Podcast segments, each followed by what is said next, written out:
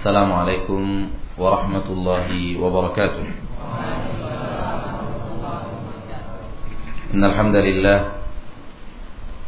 نحمده ونستعينه ونستغفره ونعوذ بالله من شرور أنفسنا ومن سيئات أعمالنا. من يهده الله فلا مضل له ومن يضلل فلا هادي له. أشهد أن لا إله إلا الله وحده لا شريك له وأشهد أن محمدا عبده ورسوله صلى الله عليه وعلى آله وأصحابه ومن تبعهم بإحسان إلى يوم الدين وسلم تسليما كثيرا. أما بعد معاشر المسلمين والمسلمات المستمعين والمستمعات رحمكم الله الحمد لله puji dan syukur kepada Allah tabaraka wa taala Rabbul Izzati wal Jalalah wa Rabbul Jabarut wal Malakut wal Kibriyai wal Azamah yang mana dengan rahmatnya yang tiada tara dengan anugerahnya yang tiada terhingga kita pada hari ini kembali bertemu di salah satu tempat yang terbaik di permukaan bumi yaitu masjid untuk mengerjakan sebuah ibadah sunnat yang terbaik yaitu talabul ilm. Karena para ulama berbeda pendapat tentang apa ibadah yang terbaik setelah faridah setelah ibadah-ibadah wajib sebahagian mengatakan jihad yang lain mengatakan zikir, yang lain mengatakan talabul ilm, menuntut ilmu. Dan talabul ilm, menuntut ilmu adalah yang terkuat di antara tiga pendapat tersebut.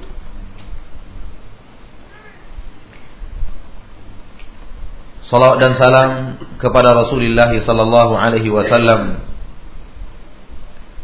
yang telah membawa kita ke jalan yang paling diridhoi oleh Allah Rabbul Izzati wal Jalalah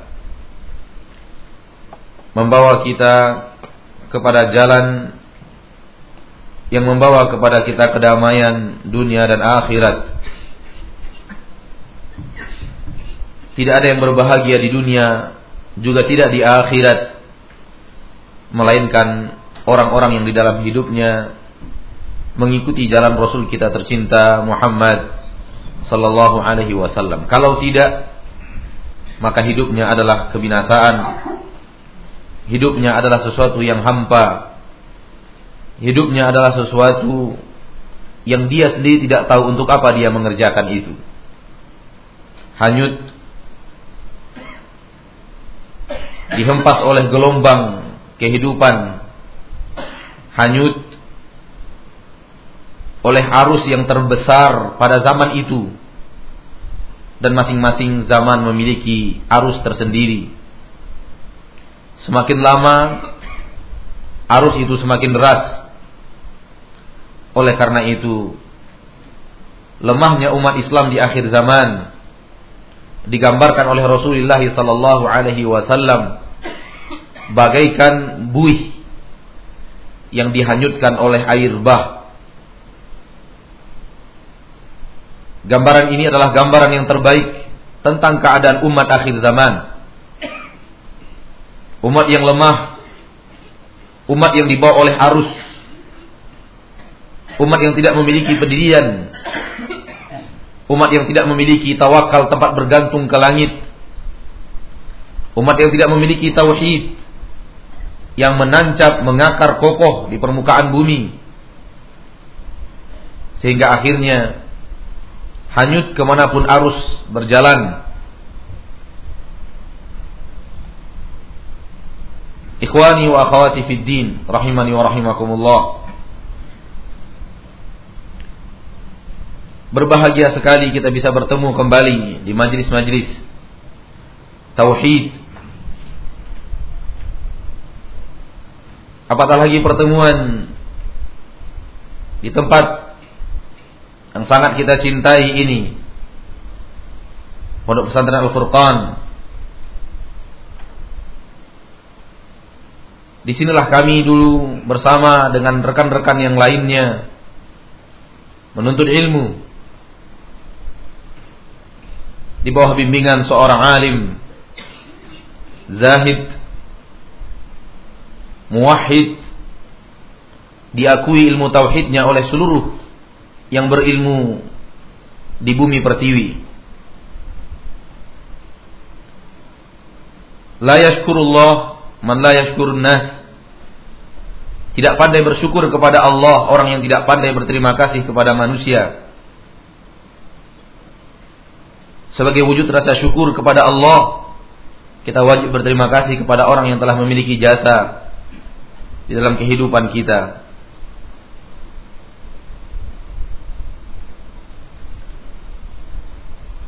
Kalaulah bukan karena izin Allah dan bukan karena Buya Jufri Effendi Wahab kemudian jasa Buya Jufri Effendi Wahab maka tidak akan lahir saya Ustaz Ali Ustaz Armen Ustaz Abu Zubair Ustaz Muhammad Al-Fisham Ustaz Asri Ustaz Muhammad Nur Ihsan. Dan sebut para asatidah lainnya yang memang didikan dan tanaman terbaik beliau yang melanjutkan estafet dakwah.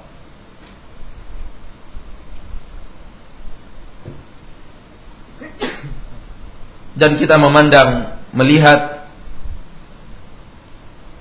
mengetahui bahwa beliau adalah orang yang ikhlas di dalam menjalankan roda dakwah merasa memiliki tanggung jawab yang sangat tinggi untuk menyebarkan dakwah yang hak.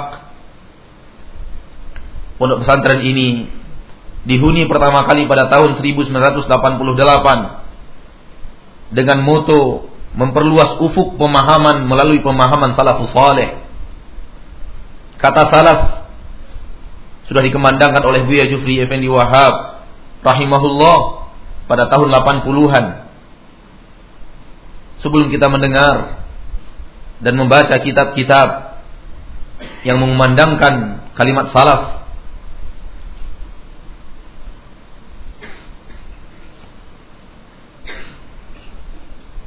Semoga Allah tabaraka wa taala menerima amal saleh beliau dan melapangkan kuburnya, memberikannya nikmat kubur, menerangi kuburan beliau, menghapuskan dosa dan kesalahan yang pernah beliau lakukan dan menjaga keluarga dan keturunan beliau, memberikan mereka hidayah ke jalan yang hak, mengampunkan dosa dan kesalahan kita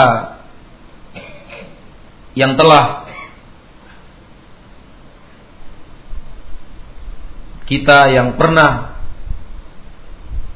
kurang pandai mensyukuri manusia dan segala keteledoran kita terhadap apa yang mestinya kita lakukan. Semoga Allah Subhanahu wa taala mengampunkan kesalahan kita semua dan menjadikan kita orang-orang yang dirahmati Allah tabaraka wa taala.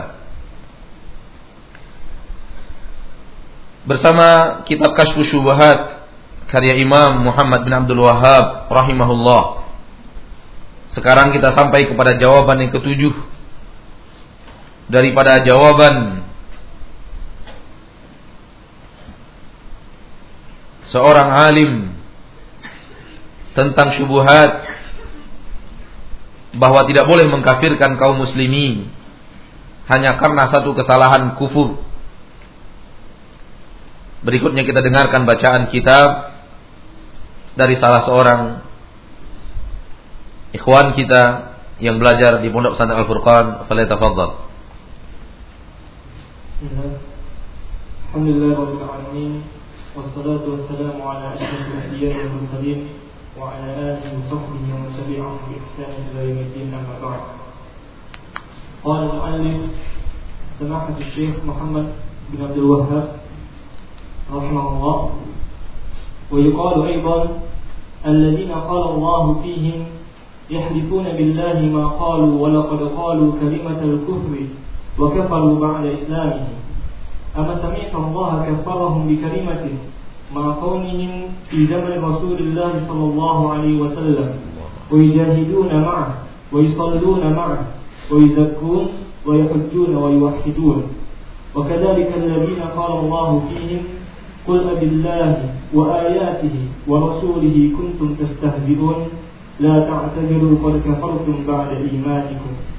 فهؤلاء الذين صرح الله أنهم كفروا بعد إيمانهم وهم وهم مع رسول الله صلى الله عليه وسلم في غزوة تبوك قالوا كلمة ذكروا أنهم قالوها على وجه على وجه المدح قالوا كلمة قالوا كلمة ذكروا أنهم قالوها على وجه المدح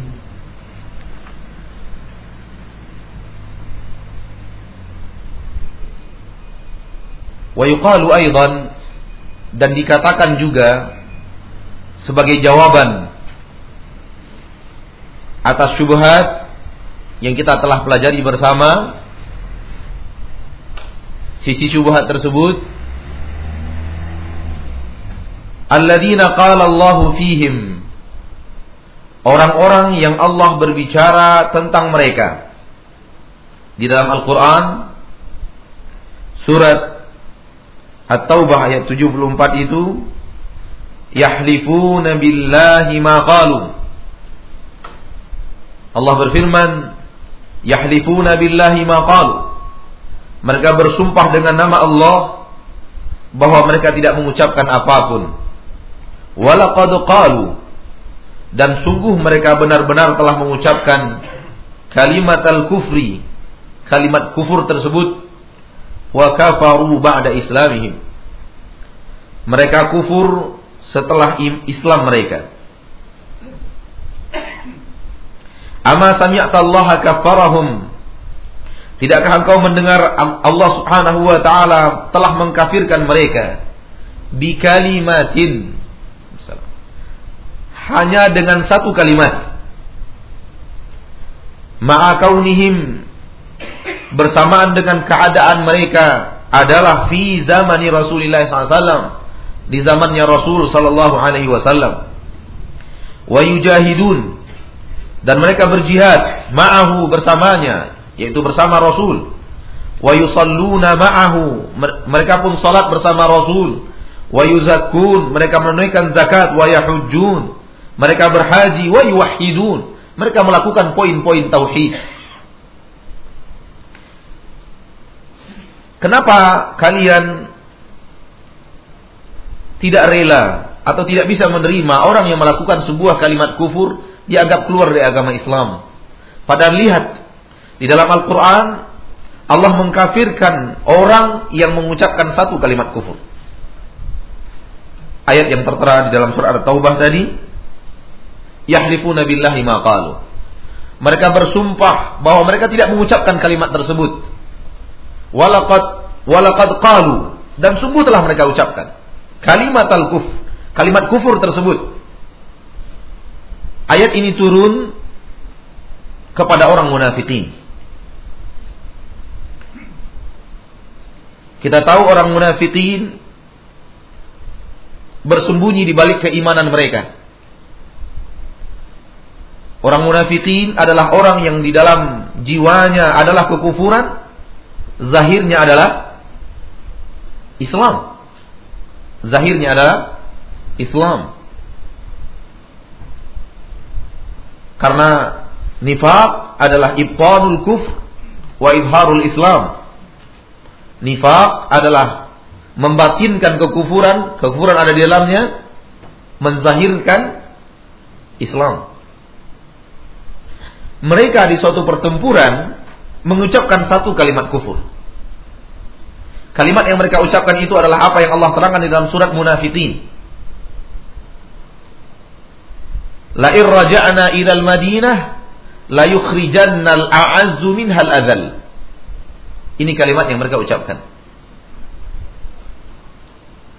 Seandainya kita dikembalikan ke kota Madinah, seandainya kita kembali ke kota Madinah, sesampainya kita di kota Madinah nanti, kita orang-orang yang mulia ini akan mengeluarkan mereka-mereka yang hina. Kita dimaksud oleh mereka adalah mereka orang-orang munafikin. Azal orang-orang hina yang mereka maksudkan untuk dikeluarkan dari kota Madinah adalah kaum mukminin, nabi dan sahabatnya. Ini kalimat yang mereka ucapkan. Lain raja'na ilal Madinah, seandainya kita kembali ke kota Madinah nanti la yukhrijannal a'az. Mestinya orang-orang yang benar-benar mulia akan mengeluarkan minha darinya kota Madinah al-azal, mereka yang hina. Mereka yang mulia mereka maksud adalah diri mereka, mereka yang hina mereka maksud adalah nabi dan para para sahabatnya. Mereka ucapkan sebuah kalimat kufur. Lalu mereka bersumpah atas nama Allah bahwa mereka tidak mengucapkannya. Yahlifuna billah. Mereka bersumpah dengan Allah. Ma qalu. Tidaklah mereka mengucapkan apa pun. Allah terangkan karena Allah mengetahui yang gaib. Walaqad qalu. Dan sungguh mereka telah mengucapkan kalimat tersebut, kalimat al-kuf. Sungguh telah mereka ucapkan kalimat kufur tersebut.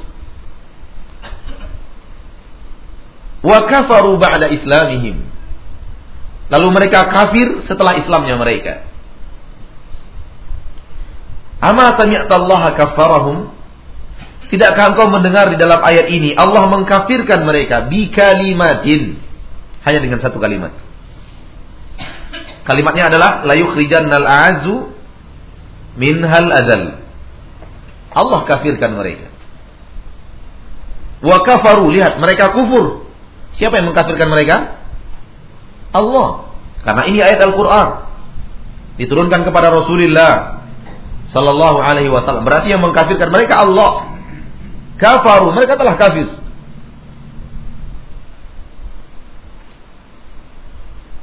Ma'akaunihim bersamaan dengan keadaan mereka fi zamani Rasulullah sallallahu alaihi wasallam di zaman Rasul.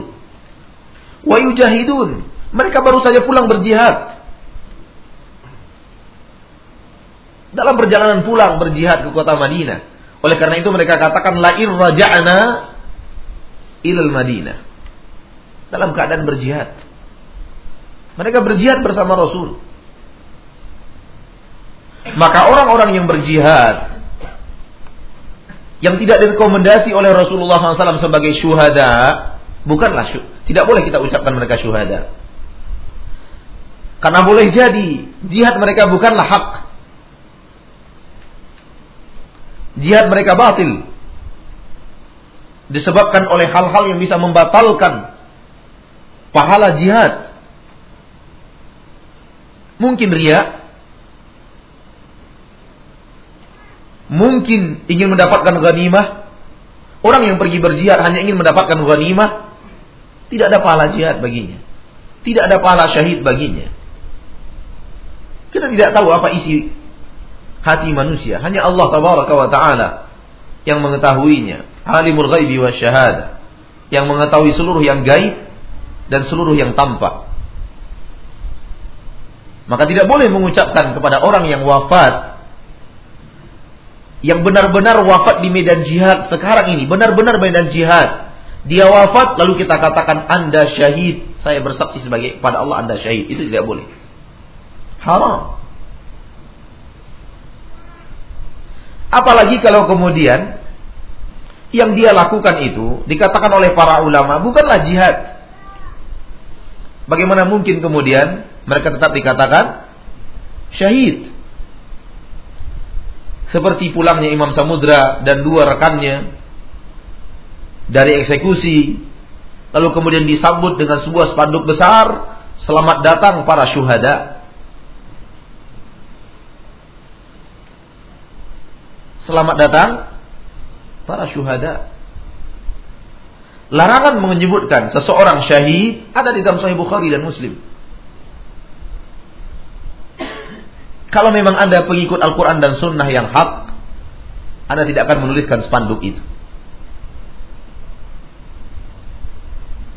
Karena spanduk itu terlarang makna dari spanduk itu terlarang dalam syariat Islam. Kita berharap syahid untuk mereka. Kita berharap syahid untuk mereka yang benar-benar wafat di medan jihad. Dan tidak boleh kita pastikan. Karena yang tahu tentang bawatin hal yang ada di dalam dada hanya Allah. Oleh karena itu datang syariat la taqulu fulan syahid. Jangan kalian katakan si fulan syahid. Dan sampai sekarang risalah Ustadz Hasan Al-Banna disebut Risalatul Syahid Hasan Al-Banna. Risalahnya Syahid Hasan Al-Banna. Sampai sekarang. Risalah itu masih disebut risalah syahid. Risalah seorang yang yang wafat di medan yang mahu sebagai syahid. Pada Nasal Al-Banna tidak wafat di medan jihad. Hasan Al-Banna digantung atau dibunuh oleh penguasa di zaman itu karena dikhawatirkan merongrong kekuasaan. Namun risalahnya sampai sekarang masih disebut risalah syahid. Digelari Hasan al-Banna dengan kalimat syahid. Maka aksi-aksi ini semakin meyakinkan kita mereka bukanlah orang yang mengerti sunnah.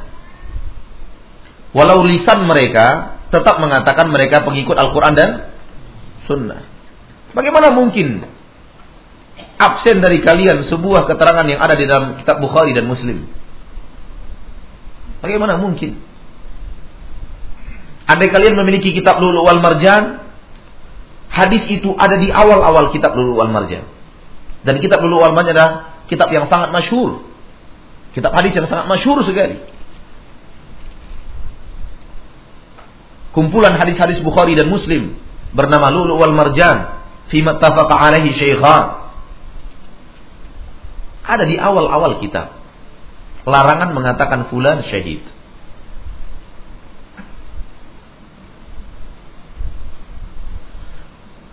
Dan ketika kita tahu dan mengerti siapa mereka, bagaimana mereka, sedang sedang apa ilmu mereka, kita baru tidak merasa asing. Ternyata zahir mereka tidak seperti sesungguhnya. Kok kelihatannya orang alim sekali. Tapi begitu ditanya ilmunya, nihil. Sampai-sampai di antara mereka ada yang berkata, kalau ada yang meyakini Imam Mahdi turun di akhir zaman, itu dia memiliki pemahaman yang sesat. Bayangkan. Itu di barisan mereka yang mengatakan itu. Walaupun dia sudah taubat. Tapi dia mengatakan itu ketika dia berada di barisan itu dan sudah sekian tahun dibina oleh barisan tersebut. Dia mengingkari akan adanya turunnya Imam Mahdi di akhir zaman. Padahal Imam Mahdi ada di dalam kitab Bukhari dan Muslim. Lihat mereka berjihad bersama Rasul Sallallahu Alaihi Wasallam. Jihad bersama Rasul. Ada yang lebih hebat jihad selain jihad bersama Rasulullah? Tidak ada. Jihad bersama Rasulullah Sallallahu Alaihi Wasallam.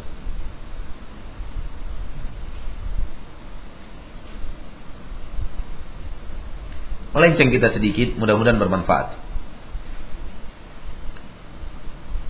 Di suatu perjalanan umroh,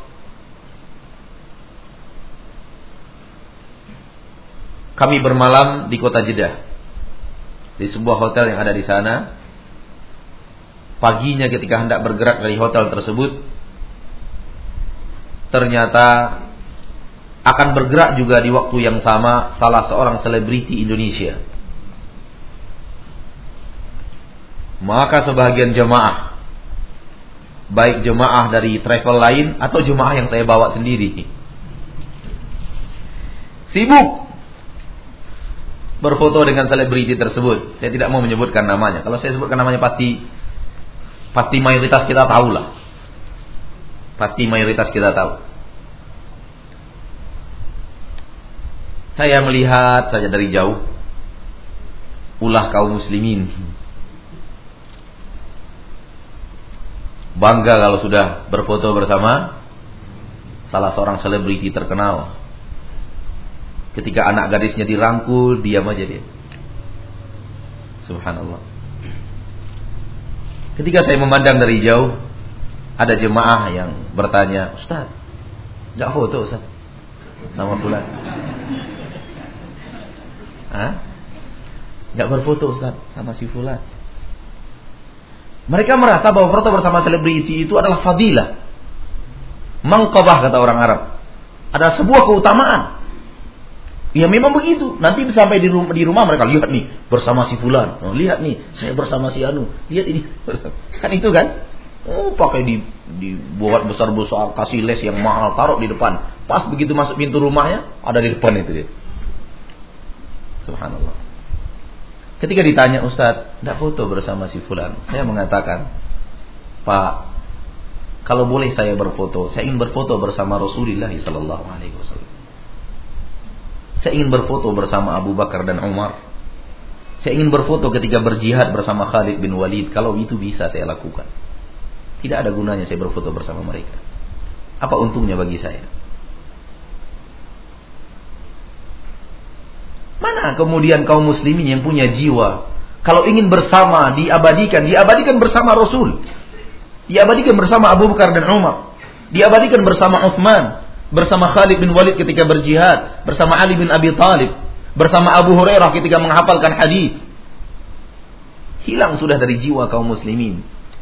Kepada Allah kita mengadu dan mengeluh atas jiwa yang tidak pernah ingin dekat bersama para sahabat Rasul sallallahu alaihi wasallam dan ingin bersama orang-orang yang dikenal dengan kefasikan. Ini mengingatkan saya kalimat yujahiduna ma'ahu, berjihad bersamanya. Kalau memang akan berfoto, saya ingin berfoto bersama Rasulullah sallallahu alaihi wasallam. Kalau memang akan dirangkul, saya ingin dirangkul oleh Abu Bakar dan Umar bukan oleh mereka. Itulah akidah kita yang lebih mencintai Nabi dan para sahabatnya dibanding siapa pun yang ada di permukaan bumi sekarang ini. Semoga Allah tabaraka wa taala mengembalikan umat Islam yang ikhlas kepada mencintai para sahabatnya sehingga mengedepankan mereka di atas seluruh manusia yang ada. Lihat kelompok ini yang dikafirkan oleh Allah ini berjihad bersama Rasul. Salat bersama beliau. Pergi jihad bersama Rasul nggak mungkin tidak ikut salat kan? Pasti salat. Dan di kota Madinah mereka salat. Walaupun ketika salat itu salat Isya dan salat subuh mereka berat karena dunia gelap. PLN belum ada, dan mungkin-mungkin mereka tidak hadir di masjid tidak ketahuan sehingga berat bagi mereka untuk sholat sholat isya dan sholat subuh Rasulullah SAW mengatakan afqalu salati al munafiqin salatul isya wa salatul wa salatul fajr Salat yang paling berat bagi orang munafikin salat isya dan salat subuh. Kalau di hati kita sudah merasa beratnya salat subuh, hati-hati. Kalau di hati kita sudah merasa beratnya sholat subuh, hati-hati. Hati-hati. Mungkin-mungkin sudah ada kemunafikan di dalam hati kita.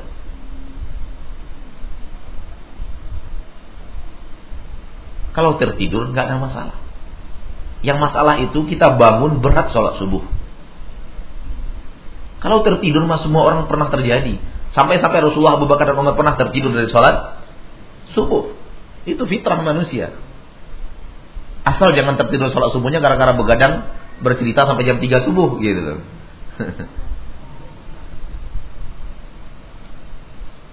Asal jangan tidak ada usaha untuk membangunkan kita melalui segala media dan wadah yang bisa kita gunakan untuk membangunkan kita.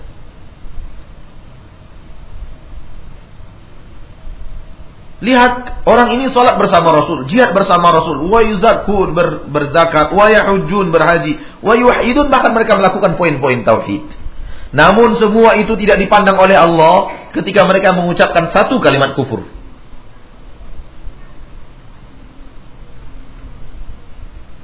Lalu dengan alasan apa? Anda tidak suka. Kita mengatakan ini adalah kufur wahai kaum muslimin. Mengantarkan kalian kekufuran kepada kekufuran wahai kaum muslimin. Lalu Anda katakan kepada kami mereka kan juga sholat mereka kan juga bersyahadat mereka kan juga berhaji mereka kan juga berpuasa. Seluruh ibadah yang mereka lakukan itu batil batal di hadapan kekufuran satu kekufuran seluruh ibadah yang mereka lakukan tersebut batal batil hilang pahalanya hilang bekasnya di hadapan satu kesyirikan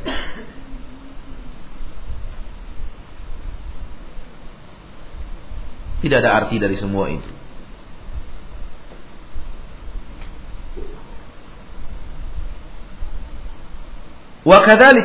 qala Allahu fihim. Demikian juga halnya dengan orang-orang yang Allah berkata tentang mereka. Di dalam Al-Qur'an surat Taubah ayat 65 dan 66, "Qul abillahi wa ayatihi wa rasulihi kuntum tastahzi'un?" Katakan wahai Muhammad kepada mereka, apakah dengan Allah, dengan ayat-ayatnya, dengan rasulnya kuntum tahtaziun kalian ber berolok-olok Allah ayatnya rasulnya itu yang kalian perolok-olokkan. La ta'tadiru. Jangan kalian minta maaf. Qad kafartum ba'da imanikum. Sungguh kalian telah kafir setelah iman kalian. Ayat ini turun juga kepada sebahagian orang munafikin. Yang ketiga kembali dari perang, dari perang, perang Tabuk, mereka memperolok-olokkan. Yang mereka perolok-olokkan bukanlah Allah, bukanlah ayat-ayatnya, bukanlah Rasulnya. Tapi yang mereka perolok-olokkan adalah para sahabat radhiyallahu anhum. Memperolokkan para sahabat Nabi. Mereka berkata, ma ra'ayna mithla qurra'ina haula butunan wala akdzaba al-sunan wala ajbana 'inda sambil menuju kepada para sahabat mereka berkata kita tidak pernah melihat orang-orang seperti Qurra kita itu Qurra sambil menunjuk kepada sahabat Nabi Qurra ahli kiraat orang yang sering membaca Al-Qur'an pandai membaca Al-Quran. Kita tidak pernah melihat orang-orang seperti kurok kita itu. Yang lebih suka makan. Argab butunan. Paling senang hal-hal yang berhubungan dengan perut. Yaitu doyan makan. Wala akzaba al-sunan. Juga tidak pernah melihat orang yang lebih pendusta lisannya. Wala ajbana inda liqa. Juga tidak pernah kita melihat mereka yang lebih daripada mereka soal penakut ketika liqa, ketika bertemu. Maksudnya bertemu dengan musuh di medan jihad. Gak pernah kita melihat orang-orang yang seperti mereka ini. Tak pernah ada lagi orang yang seperti mereka yang lebih pendusta, yang lebih doyan makan, yang lebih penakut di medan di medan perang. Subhanallah. Yang diperolokkan itu siapa? Para sahabat. Ayat yang turun, Qul abillah wa ayati wa rasulihi kuntum tastahzi'un Dan orang munafikin yang memperolokkan itu berjihad bersama Rasul.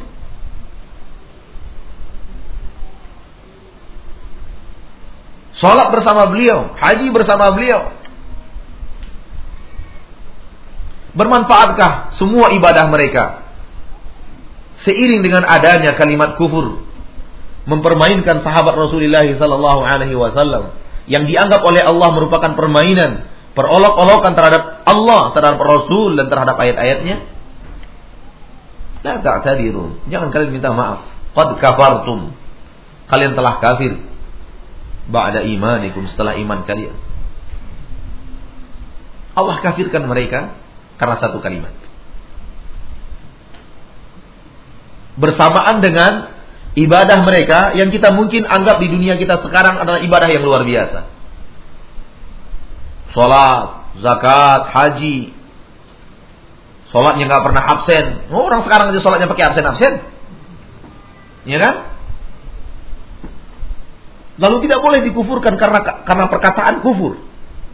Tidak boleh di, di, di, dikatakan musyrik karena perbuatan syirik. Bagaimana mungkin? Tidak boleh dikatakan kafir gara-gara dia menggunakan kalimat kufur.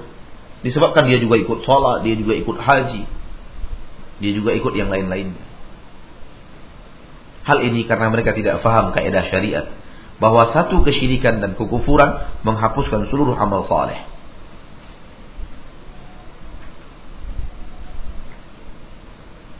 Tidak bermanfaat la ilaha illallah mereka di dalam salat.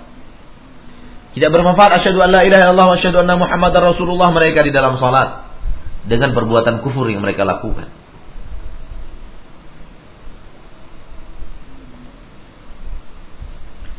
Kalaulah ini keadaan orang yang berolok-olok sahabat.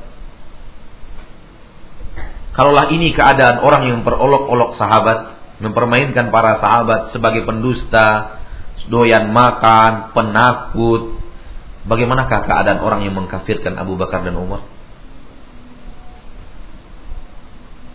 Apakah hukum yang pantas untuk orang-orang yang mengatakan bahwa Abu Bakar dan Umar adalah sonamnya, berhalanya Quraisy? Apakah yang pantas hukum untuk orang yang mengatakan Aisyah adalah pohon yang terlaknat yang ada di dalam Al-Quran? Dalam Al-Quran ada sebuah kalimat wasyajaratul mal'una dan sebuah pohon terlaknat. Mereka mentafsirkan maksud daripada pohon terlaknat itu adalah Aisyah. Apa hukum yang pantas untuk mereka?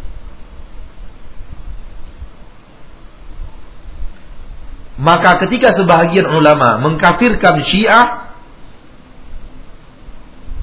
itu tidak jauh daripada kebenaran. Itu tidak jauh daripada kebenaran. Walaupun kemudian yang benar adalah tafsir. Dipisahkan antara alimnya dengan awamnya. Antara yang alimnya dengan yang awamnya yang awamnya semoga Allah tabaraka wa taala memaafkan mereka. Karena mereka tidak tahu. Mereka hanyut oleh kebiasaan. Mereka hanyut oleh ulama-ulama yang mereka kenal sejak lahir. Pendapat yang paling kuat insya Allah adalah perbedaan, membedakan antara orang alim dan yang awam dan kepada Allah Subhanahu wa taala seluruh takaran yang sahih dalam masalah ini. Namun mereka yang mengkafirkan seluruhnya tidak jauh daripada kebenaran insyaallah taala. Karena orang yang memperolokkan sahabat hanya karena mengatakan mereka adalah pengecut, doyan makan dan apa lagi? pendusta. Dengan kalimat itu saja Allah sudah kafirkan mereka. Dari iman. Allah keluarkan mereka dari Islam. Dalam ayat Al-Quran qad kafartum. Ketika turun ayat ini mereka datang kepada Rasulullah sallallahu alaihi wasallam. Minta maaf. Kami hanya bersenda gurau kami hanya bermain-main kami tidak serius. Tidak ada kata serius. Tidak ada kata bermain-main. Tidak ada kata bersenda gurau. Kalau kalimat itu kalimat kufur. Tidak ada kata-kata bersenda gurau kalau kalimat itu kalimat syirik. Orang yang mampu mempermainkan kalimat syuk, kalimat kufur sebagai kalimat permainan berarti dia tidak mengerti akan mahalnya iman. Orang yang berani mempermainkan kalimat syirik sebagai kalimat permainan penghias lisan penimbul tawa berarti dia tidak mengerti mahalnya tauhid.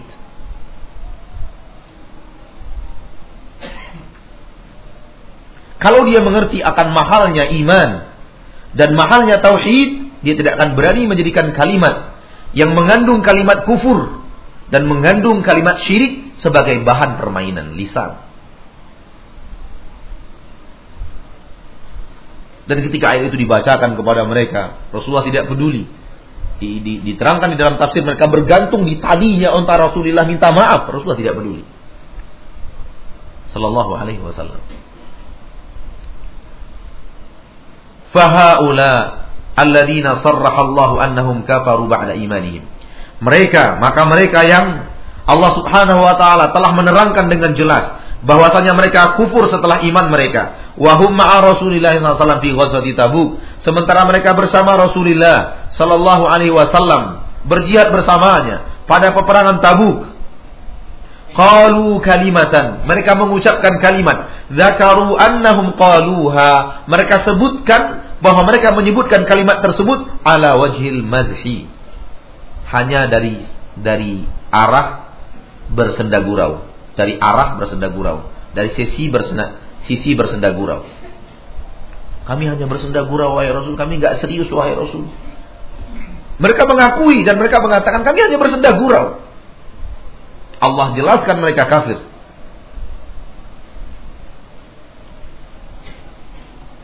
Maka dari itu, pendapat yang hak adalah bolehnya seseorang dikatakan bolehnya seseorang atau bisanya seseorang menjadi kafir, menjadi musyrik, keluar dari agama Islam hanya karena satu kekufuran yang terjadi. Hanya karena satu kesyirikan yang mereka lakukan. Bisa orang itu keluar dari agama Islam. Bisa orang itu keluar daripada koridor tauhid hanya dengan satu perbuatan kufur atau dengan satu perbuatan atau perkataan syirik.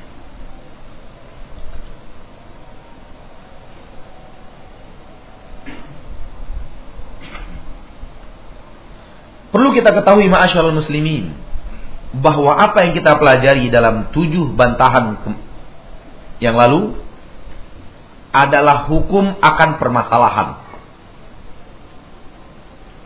Bukan hukum atas individu. Saya ulangi kembali bahwa tujuh jawaban Syekh Muhammad bin Abdul Wahab tentang bolehnya mengkufurkan atau kufurnya seorang manusia, bisanya kufurnya seorang insan. Keluarnya mereka dari bab iman, musyiknya seorang insan, keluarnya mereka dari bab tauhid. Semua pembahasan itu pembahasan masalah, bukan pembahasan individu atau personil. Karena pembahasan takfir Hukum mengkafirkan bisa yang dibahas itu. Pokok permasalahannya bisa yang dibahas itu orangnya.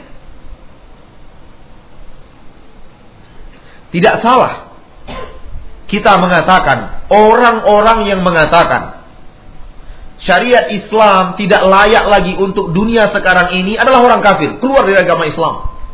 Ini tidak jadi masalah, kita ucapkan. Kenapa? Karena kita tidak mengucapkan kepada individu, kita mengucapkan sebuah permasalahan.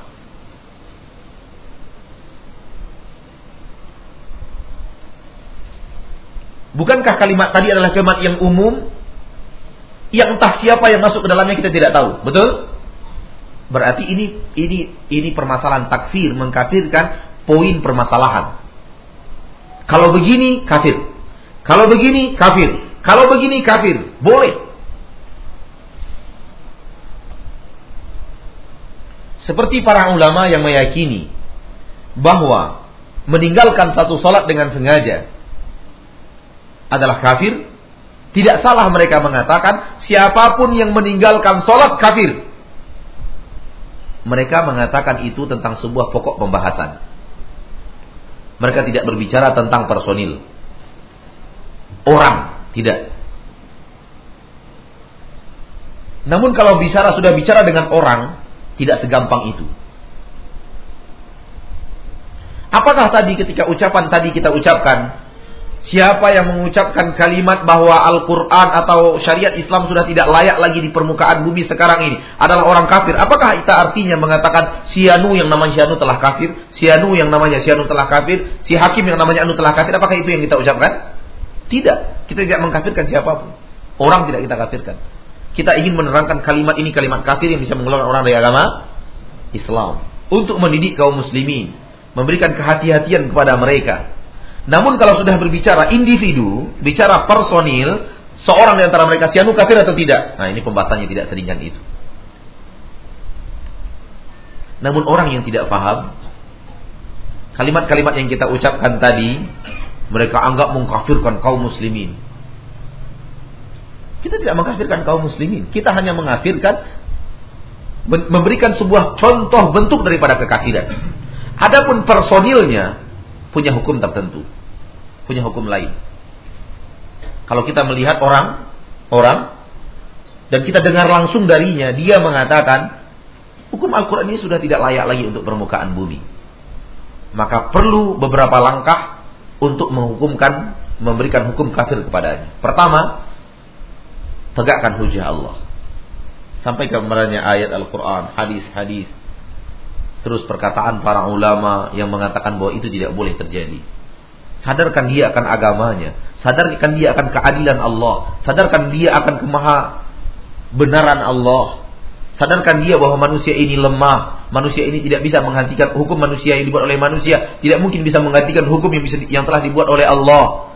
Siapakah yang lebih adil daripada Allah? Siapakah yang lebih pandai menerapkan hukum daripada Allah? Sadarkan dia akan itu. Kalau kemudian dia bantah, bantah juga seluruh hujahnya sampai dia mati kutu tidak bisa menegakkan hujah apa pun. Dan dia menyerah kalah baik diakui atau tidak. Tapi yang jelas dia tidak bisa lagi menegakkan hujahnya. Semuanya telah kita patahkan. Kalau kemudian setelah itu terjadi, masih kita dengar dia mengucapkan kalimat itu, boleh bagi kita yang telah menegakkan hujah meyakini ini orang kafir. Dan boleh bagi kita tidak lagi sholat di belakangnya. Dan tidak boleh kita menyuruh orang lain mengkafirkan dia. Tidak boleh. Kita yang telah menegakkan hujah, silahkan. Jadi perlu dua hal untuk mengkafirkan individu. Tegakkan hujah Allah, bantah seluruh syubhat. Oleh karena itu pembahasan-pembahasan kita, kalau kita rujuk kembali, kalau kita uh, review lagi ke belakang, kita tidak membahas individu mana pun. Kita tidak sebut nama siapa pun kecuali nama-nama orang yang sudah jelas di dalam kekafiran seperti Abu Bakar, Abu ya maaf, seperti Abu Jahal, afwan. Seperti Firaun.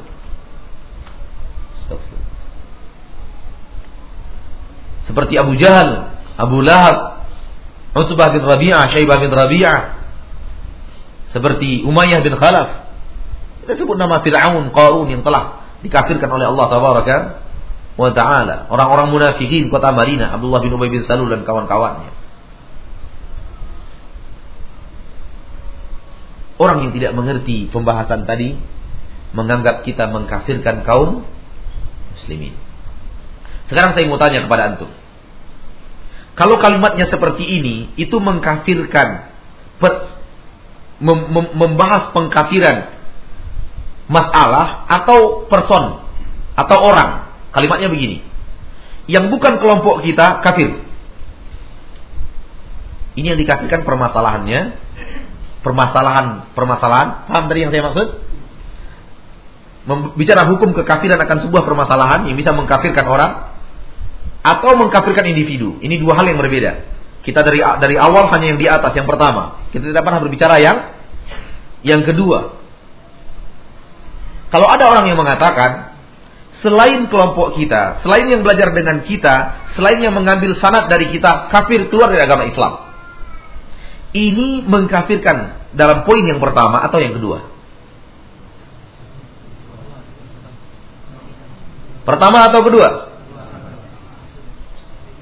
Ikhtalafal juhala.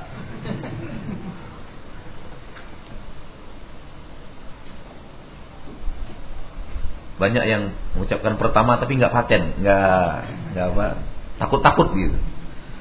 Ada yang mengucapkan yang kedua, tapi juga takut-takut walau lebih banyak. Kita katakan kalau itu kalimatnya yang bukan kelompok kita, yang tidak mengambil sanat dari kita, yang tidak mengambil sanat yang mangkul dari kita, keluar dari agama Islam, itu mengkafirkan person.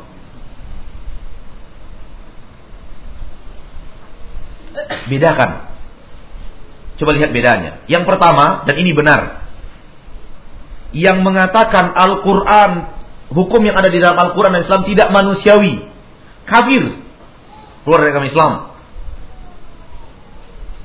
Ya, kita tidak bicara siapa pun. Kita hanya mengatakan yang mengatakan hukum Al-Quran, hukum kriminal di dalam Al-Quran tidak manusiawi. Orang yang mengatakan itu adalah orang yang kafir keluar dari agama Islam. Lihat, kita tidak bicara siapa pun. Ada sebuah pokok permasalahan. Adapun yang kedua dan ini batil. Selain kelompok kita keluar dari agama Islam. Ini batil.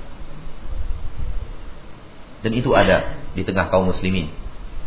Orang-orang yang meyakini selain kelompoknya adalah kafir. Walaupun sekarang, sekarang ini mereka berusaha di awal mendekati kaum muslimin tidak mengucapkan kalimat itu. Dan berani berdusta untuk mengatakan nggak ada itu. nggak ada kami mengkafirkan orang selain kami. nggak ada kami mencuci langkah-langkah kalian. nggak ada masjid kami, nggak ada, nggak ada. Padahal orang yang baru saja keluar dari kelompok mereka bersaksi kepada Allah atas nama Allah bahwa itu terjadi. Berarti sudah mulai niru Syiah ini. Sudah mulai niru Syiah. Berdusta untuk mendukung kelompok. Kalau itu terjadi, fahamlah kita bahwa mereka tidak berada di atas jalur yang hak. Karena kebenaran tidak boleh didukung walau oleh satu dusta. Kebenaran tidak boleh didukung walau oleh satu dusta. Kebenaran didukung oleh kebenaran. Kebenaran diangkat oleh kebenaran bukan dengan dusta. Nah, kita lanjutkan sedikit lagi. Fadhal.